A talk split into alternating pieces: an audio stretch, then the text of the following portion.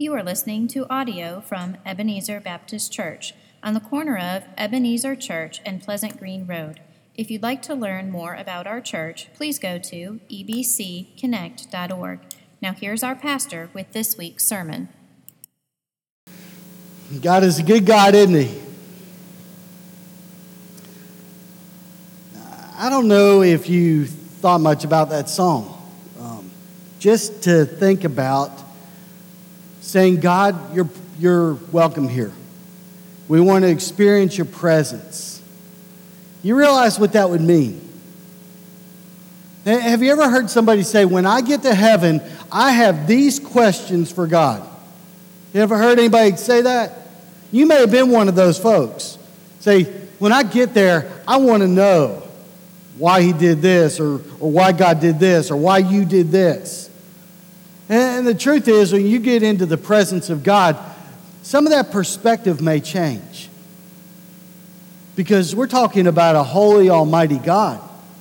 And so it's not like you go, like you're busting into the kitchen where something's being made and you go, where is it? I don't do that at home with my wife. And I certainly wouldn't walk into God's domain and say, God, you owe me an explanation. And so when the choir sings a song like that and we get to participate in that, understand we say, God, what does it mean to request your presence and to be in your presence? Well, that means we get to bow down. That means that we are so consumed by him being here that all the other things that are happening around us kind of fade. So the person in front of you that keeps messing with their hair and you're going, I wish they'd stop doing that. Or the person behind that keeps messing with the hair of the person in front. Things get seen from up here. And so, all those things kind of fade because you say, I'm focused on what God has for me this morning. And so all the peripheral stuff, that just kind of goes away because God becomes the center of our attention and our focus. And that's kind of what we want, isn't it? If we were to really be honest, we say, God, I want your presence. I want to focus on you. I want to hear from you. Now, I realize in a group like this that there's some going, I don't know that I'm ready for God to do that. I'm here this morning, and I've been used to coming here for a long time, or I'm new here. And if God were to walk into this situation, and I would have to respond to God, I'm not sure that I'd be very comfortable in that. And I want to tell you that really the reality is most of us would not be ready for God to walk in the room and us come face to face with him. There are some things that we would want to change in our life or alter in our life to get ready for that. Do you agree? There's like one more thing that I need to do. There's one thing I want to address in my life before he gets here, just because if that's going on, then I'm not ready for him. And so when we request God's presence, we have to be very careful. I'm not saying don't do it. I'm saying when we request that, understand that we're talking to the God of creation, saying, God, allow your presence to be felt in this place, and I will respond in a way that is appropriate with your glory. So, guys, are you ready? Are you ready for that? It's kind of a solemn thing to think about, isn't it? We're going to be looking at a passage this morning that a little bit familiar, but we're not. We're only going to pull 3 verses out of it, but the context of it is incredible.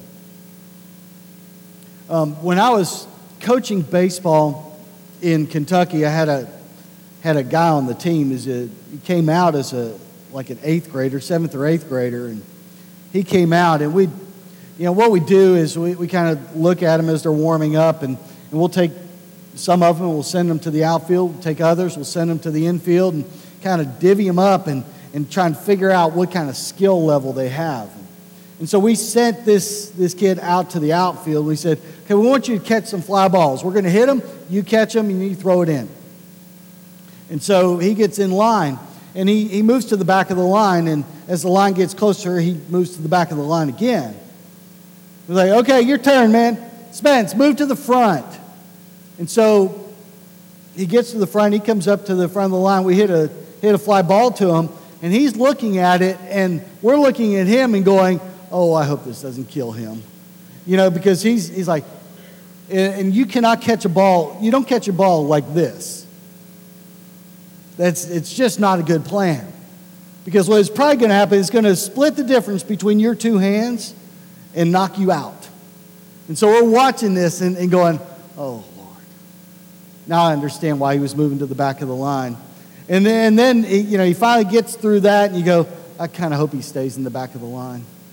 And so we go through this process.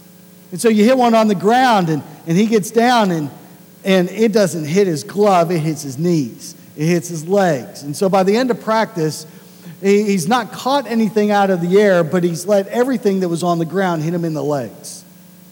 You're like, this is going to be a long season, at least for him. So we go through this whole process. We go through the season, and we get to a place where we're in a pretty good, comfortable position with another team, and we say, it's time to pull some guys in that never get to play, hardly ever make the field. And so we get him out into the on-deck circle, and so he's swinging and getting ready, but you could see it in his eyes. He's like, do I really have to do this? And so you walk by him, and you go, you can do this. It's okay. Now, he hadn't hit a ball all season in practice. You can do this, man. It's yours. Get it. Go get it. And so we keep pushing it. And he's like, can't I just go sit down? I like keeping stats. You know, that was his thing. He finally went to the plate. And just to watch. It was kind of interesting because for him, it was just that daunting task of taking a bat and finally walking into that place in the middle of a game and having the responsibility for helping his team move forward in that on the field. And so we got him there. Have you ever been in that place where the thing that you looked at in front of you was so big, so large, just too hard. Maybe you were too tired that it just seemed so overwhelming that it paralyzed you. That's where Spence was. The thing that we had asked him to do was so big in his mind and in his concept of what was going on that he just kind of like, I don't know what even to do now. We get that way with things, and when you think about what God does, the things that God would ask us to do may seem too big, too large, too overwhelming, and then we look at our schedules and we say, we are too tired to even pursue this, and in our response we say, not me. It would be okay for the person next to me, or okay for the person sitting 2 rows behind me, but not me. Can't do it. But what does God want? Because at that point, do we take God out of the equation when we respond like that? When God says, I want you to do this really big thing, and we respond in, not me. It's kind of what Moses did, didn't it? Isn't that what happened there at the burning bush? So he said, I want you to do this, and he's like, not me. I can't talk. I'm not a good leader. I don't know what to do. I don't know what to say. What am I going to tell them? And God says, I am that I am. Tell them that. Tell them, I am that I am sent you. I guess that's good enough. And so Moses was put in that position. And you could go throughout Scripture and find those scenarios where God has something to do, something big, something out of their control, something too large, even when they were tired, and their response to God was, I don't know, but I'll trust you anyways. And that's what we find with Nehemiah. We find the 2 different scenarios. Nehemiah is over here in an exiled land, and he's over there hanging out, and he's in a position of leadership to some extent, but he understands what's going on and has seen what has happened in his home country. There's a remnant of Israel back in the surrounding area around Jerusalem, and what Nehemiah saw was a broken down wall around the city. He said, it's just not right. And it breaks his heart to see this. Now, did it break his heart because the wall was broken? I don't think so. I don't think it was as much about the wall as what the wall represented in the life of a nation and in the people of God. Because you see this downtrodden group of folks that surround that. You see, Jerusalem had been the capital. It had been the center of attention. It had been that place where God was worshiped and lifted up. And what Nehemiah saw was just the opposite of that. What had been a point of national pride and excitement about the presence of God, where you could say, Holy Spirit, you are welcome here, that kind of place. When we look at this, we see, Holy Spirit, you better stay away because this doesn't represent you. And I think that's what Nehemiah was seeing. I think what Nehemiah saw was the people that were broken down and messed up and tired and hearing all that, just saying, this job is too big, we'll settle. And that's what they did for years. They lived in the land walking around the broken pieces of the wall and settled for something less than what God had for them. There's a couple of things I want us to see in this, but let's read it. Nehemiah chapter 2, starting at verse 16.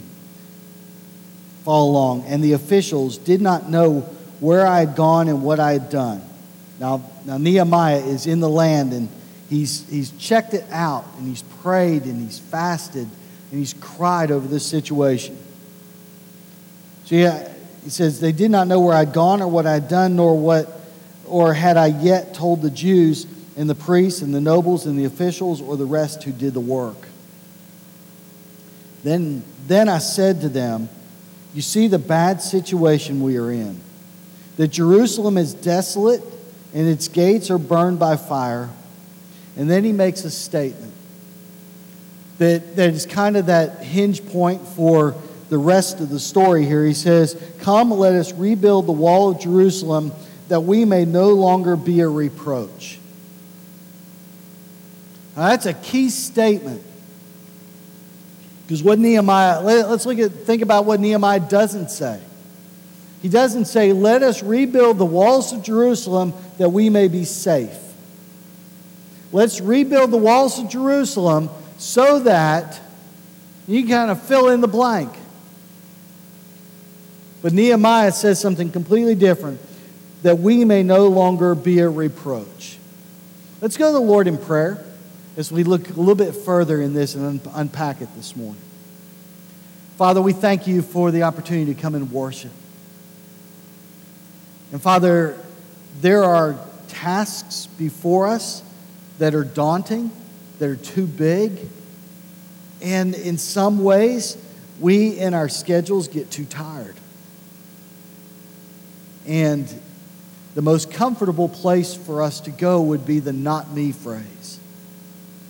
And so, Father, I pray this morning as we look at your word, as we think about what you've called us to do, as we've invited you here, although you are already here, we invited your presence. God, I pray that in that presence that we'll respond in obedience to you, that we wouldn't hold back, but we would respond to an almighty God, knowing that you have all the resources to accomplish what you ask us to accomplish.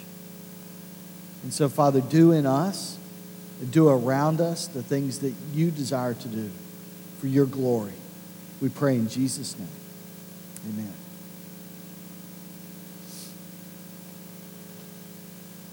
So Nehemiah, and this is so good.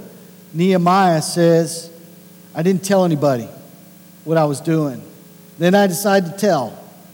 It says, you see the bad situation we are in, and that Jerusalem is desolate, its gates are burned by fire. Come, let us rebuild the walls of Jerusalem that we may no longer be a reproach. And then he told them the key. He said, and I told them how the hand of my God had been favorable to me, and about the king's words which he had spoken to me. And they said, let us arise and build. So they put their hands to the good work. Now that's a key phrase in that, and a key response. Because I think if Nehemiah had said and come in there and go, the walls are messed up and we need to rebuild because you guys need security. So let's do this. This is what I've thought of and we need to do this. They would have said it is, one, too big, it's too hard for us to do that. We've been living in this and we're okay with where we're at. But they would have turned Nehemiah down. But I think what they saw in Nehemiah is they saw the hand of God upon his life and the way he presented that, saying, this is not just about walls. This is about something much bigger, much greater. And so the first thing that Nehemiah helps them to see is their present reality. You've got to look at the reality of where the group is. And at this point, the wall is broken down. It's a symbol, not just of security, but it's a symbol of the spiritual condition of the people. And I would ask, would you characterize here as a place where the walls are broken? Well, you'd say, oh, I don't know about that. I think we're in pretty good shape. Would you say there's some chips on the wall? Maybe some cracks or holes. It's worth considering. Because what he did is he brought out their present reality. The second thing that I think he saw was not just a broken wall that represented their spiritual condition, but it distressed people. Here's the people that surrounded it. And the way he says this, he says that you see the bad situation we are in, that Jerusalem is desolate, its gates are burned by fire. What he was doing is he was calling them out. And he understood, if you go back to Nehemiah 1, where he's praying and he's saying, we, the people of God, have failed. We have failed to do what you've called us to do. Therefore, it is the reason we are in exile. And a remnant remains around a broken city. Nehemiah understood that. It was a portrait to them of this missing piece in their life. And what he's saying to them is, there's a great bit of shame and disgrace that goes with the condition you are living in. But it's not because you didn't rebuild a wall. It's because you're broken on the inside. You've turned away from God. And these were words that cut at the heart of the people of God in that place. As they looked around, they said, you're right, we no longer represent the glory of God. We no longer represent this God who is so big to pull us out of the land of Egypt and give us our own land flowing with milk and honey. We no longer represent that God that did all these miraculous things. Now, we don't represent him at all. We look like we're broken down, and our God became this small compared to the other gods in the land, which don't even exist.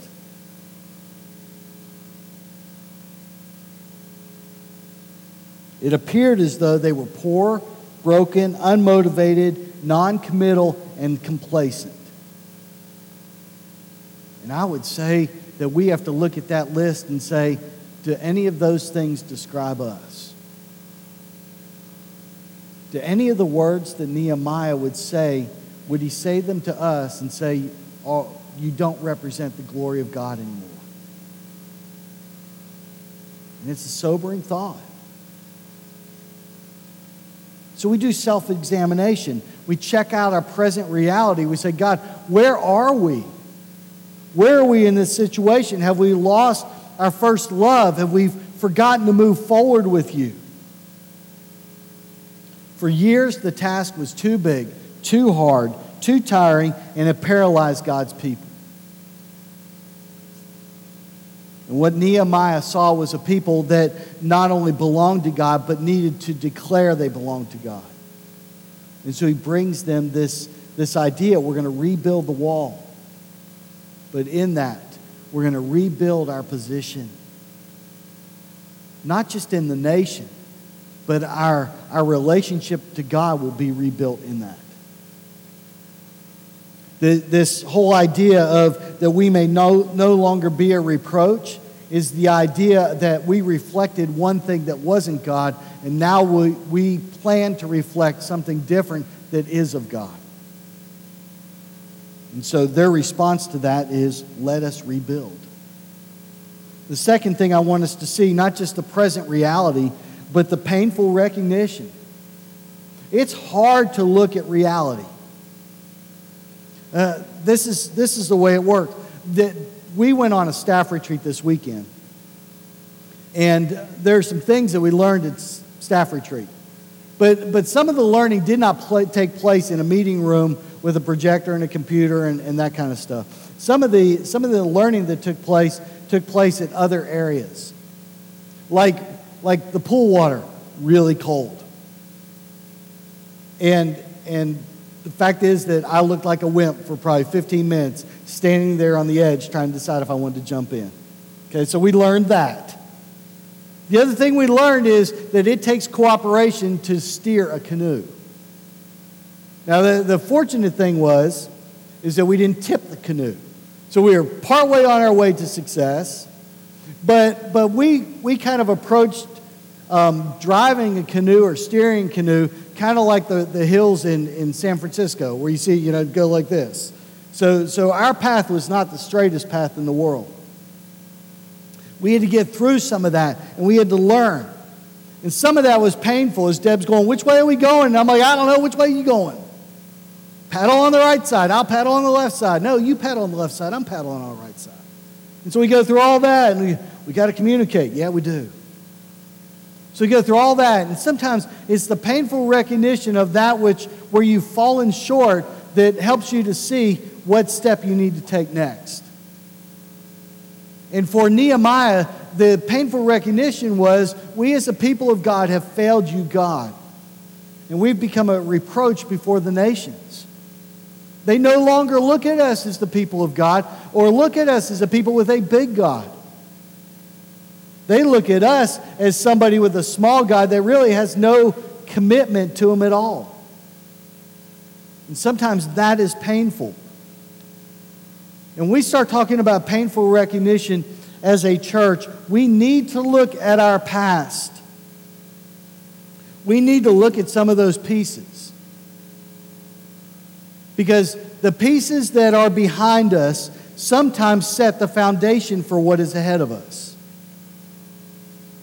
Now I'm going to mention a couple of things. And some of you in here who have been here a while are going to go, oh, that hurts. I want to cringe. I want to kind of be like walking into cold water when it's nice and warm outside the pool.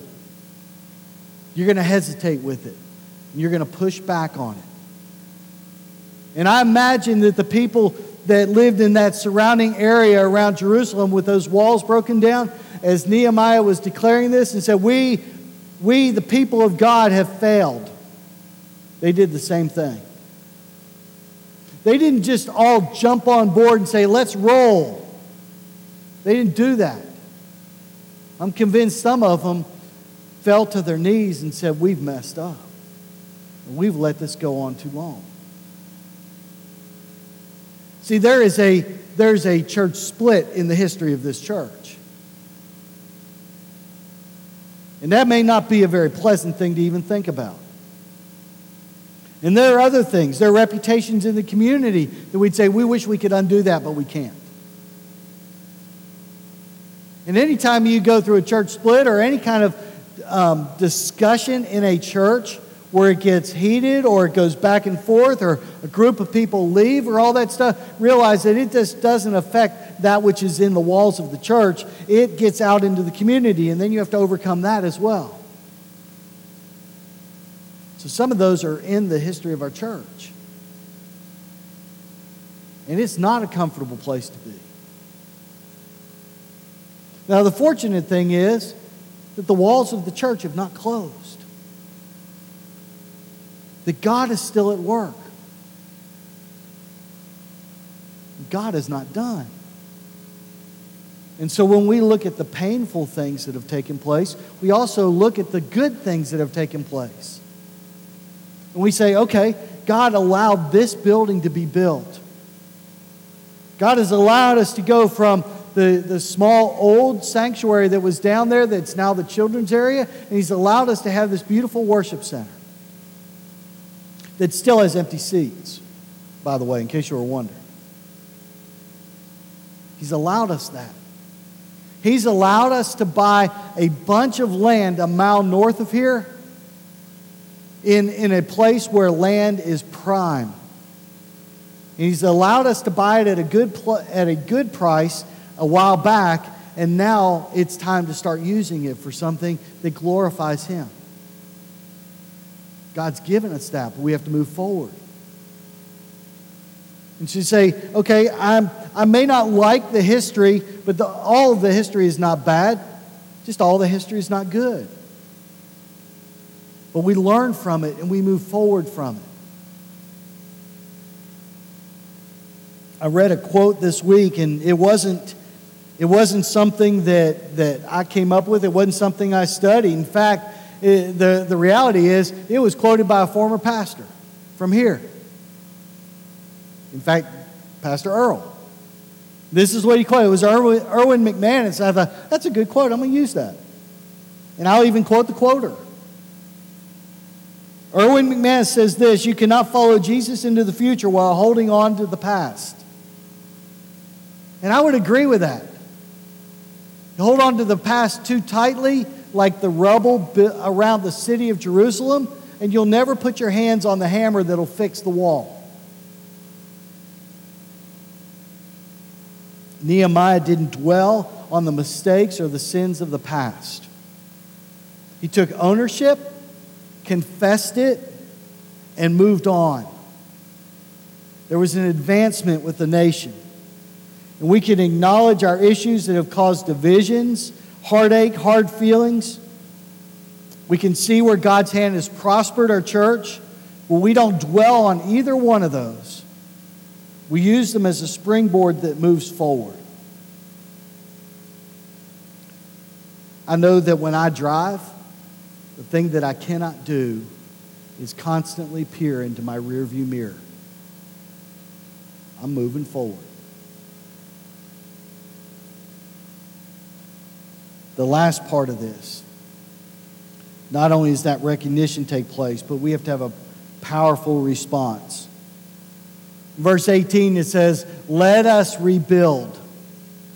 And the idea is that we're going to move from this spot and we're going to put these things together so that we would not be a reproach. We would start reflecting the glory of God to the nations around us.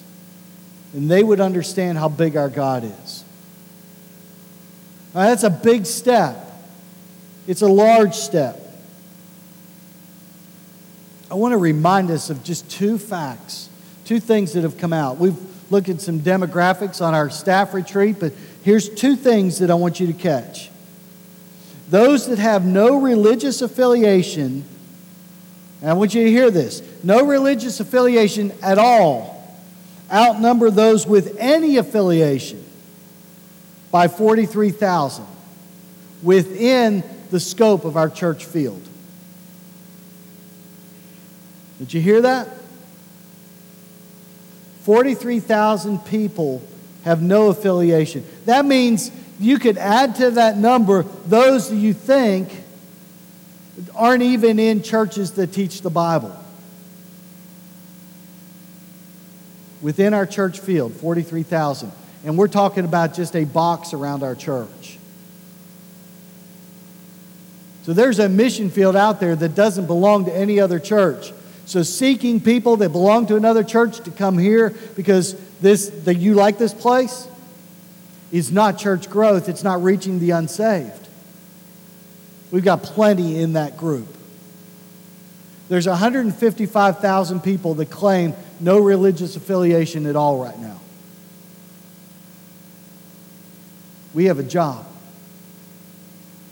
The second thing that I want you to catch is that our population growth over the next 5 years within the box will be 8,000 people.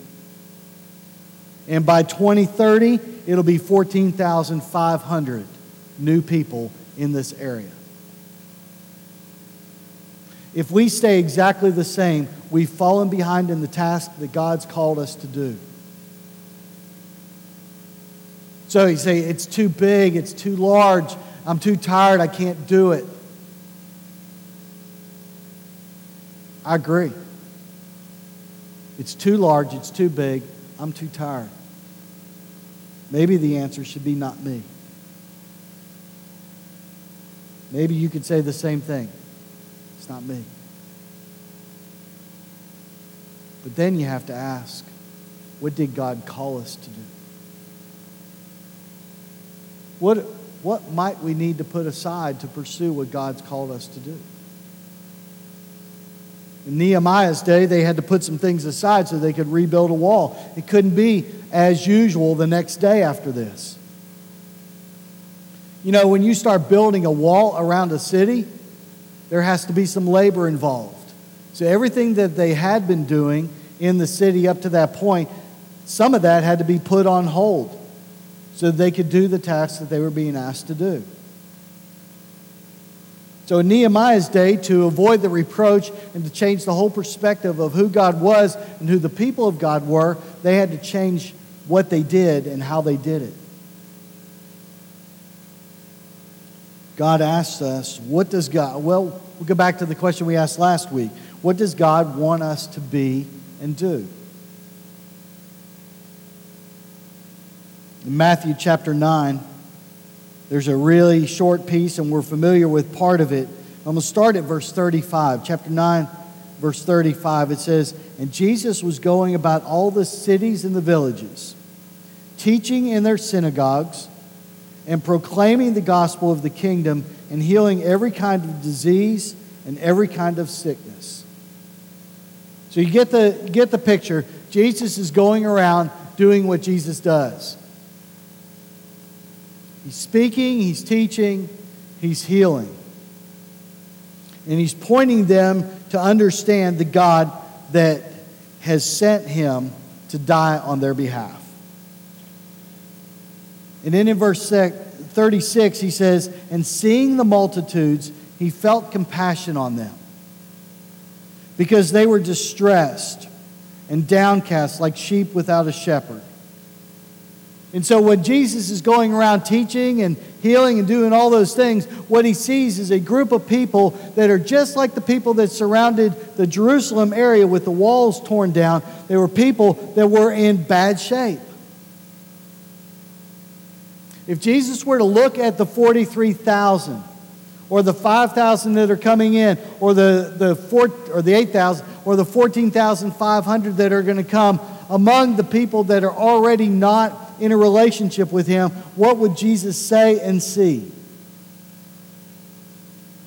He would see a people that were like sheep without a shepherd. And his heart would break for them. I would venture to say that some in this room,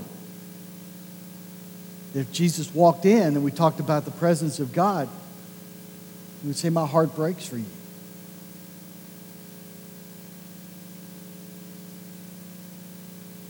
Like sheep without a shepherd. And then he said to his disciples, "The harvest is plentiful, but the workers are few. Therefore, pray or ask or beseech the Lord of the harvest to send out workers into his harvest." The area around Jerusalem did not have to be bought by God. The area around Jerusalem was already his. And what God was asking the people in Nehemiah's day to do was to stand up and rebuild. What Jesus is asking in chapter 9 of Matthew is to stand up and rebuild. To step into a place that's uncomfortable. To reach a people that have no idea who God is. And to make a difference for his kingdom. Is it too big? Is it too large a task? Sure. It's what we've been called to do. There's an interesting part in this, two pieces.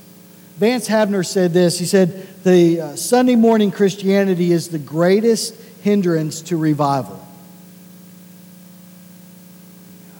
That hurts. Because that means that the 43,000 that are outside the walls of any kind of relationship with God look at the church as anemic. They look at the church as unproductive and having no value.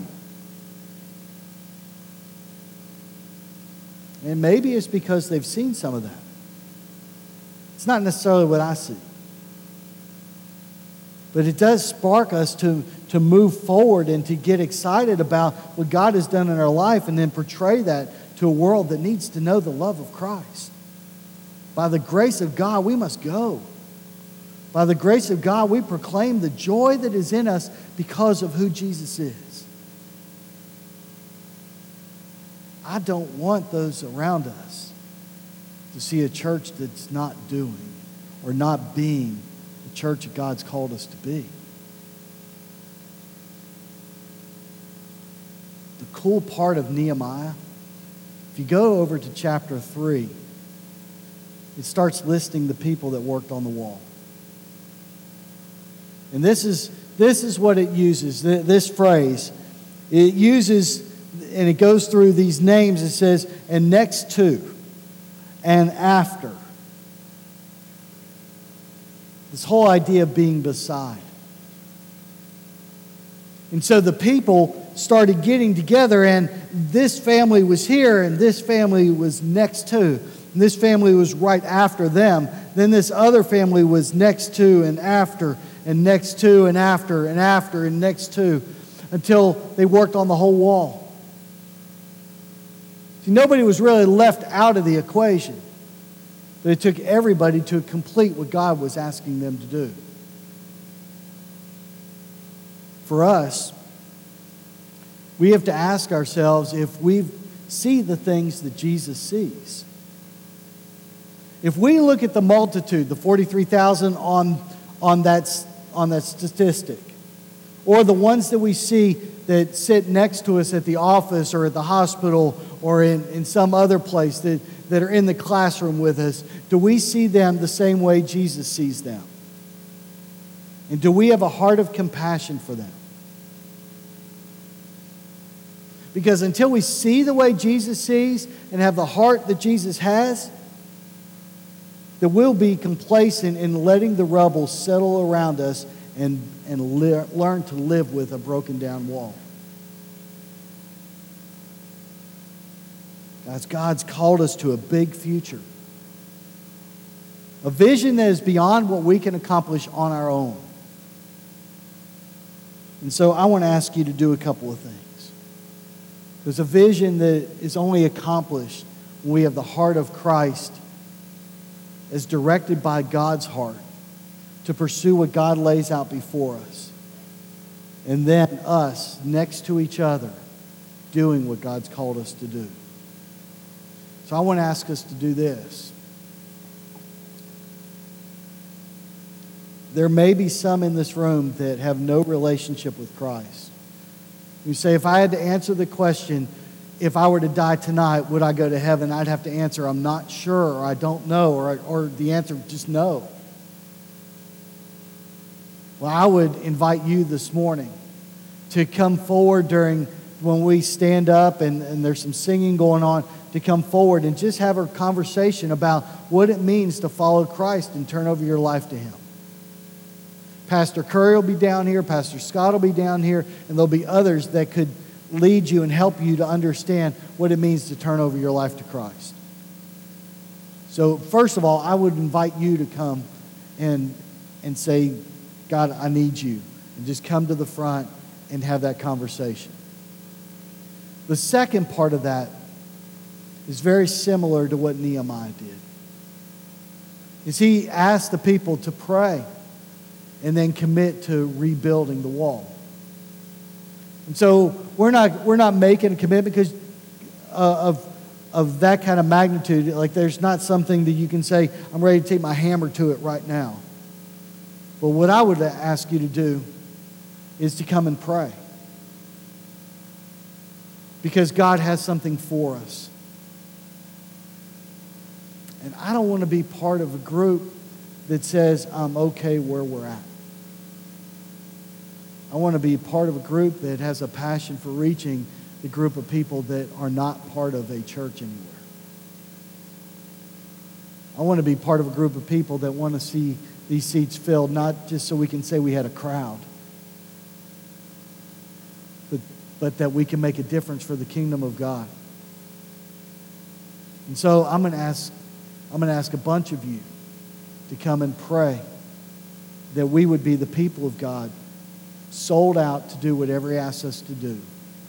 And regardless of the I'm too tired, it's too big, and it's not me, to go beyond that and saying, God, whatever it takes, that we would not be a reproach, but that we would reflect your glory in a way that is appropriate to an almighty God. So would you stand? And as the music's playing, as that happens, you make a commitment. You come and you pray, or you come to receive. That got interesting. Come to receive Christ. I'd ask you to be part of that. Let's pray together. Father, we thank you for our time in this room this morning. And God, I pray that you would help us to respond in a way that is appropriate and that brings you glory. God, may you be glorified in the way that we respond to your call. Father, we pray these things in the mighty name of Jesus. Amen.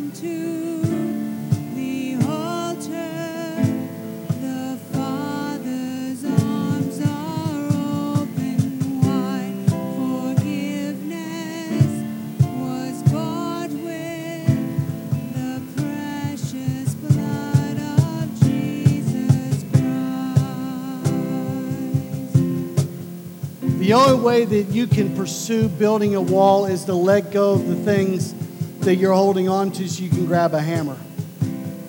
You can't do hammering and doing what God's called you to do by holding on to a bunch of other stuff. It doesn't work like that. So some of you may be in this spot and say, I'm still holding on to a couple things and it's just uncomfortable for me to let go. I understand that. But I want to plead with you to let go of the things that would keep you from following after Jesus with a whole heart. from getting all in on the wall. Let go of those things. And see what God does with your life, because the end result of this thing was that the people of God became that picture of a glorious God working among his people that would set the stage for the coming of a Savior that would come and live a perfect life and to go to a cross and die on your behalf. It was all about setting the stage for the redemption of mankind, because God's people were obedient with a hammer and a chisel and were willing to go to work on a wall. All in God's story. The question is, will you be part of God's story here and what he has for us going down the road?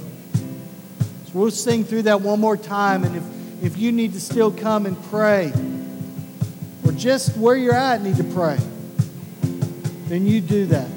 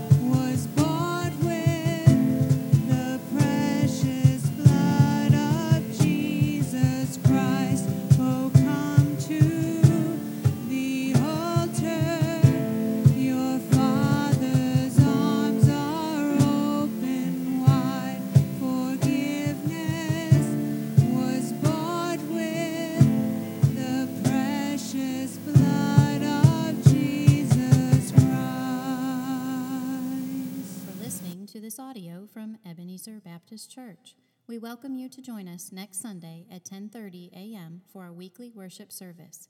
If you have found this resource helpful, then please share it with others and check out our ministries at ebcconnect.org.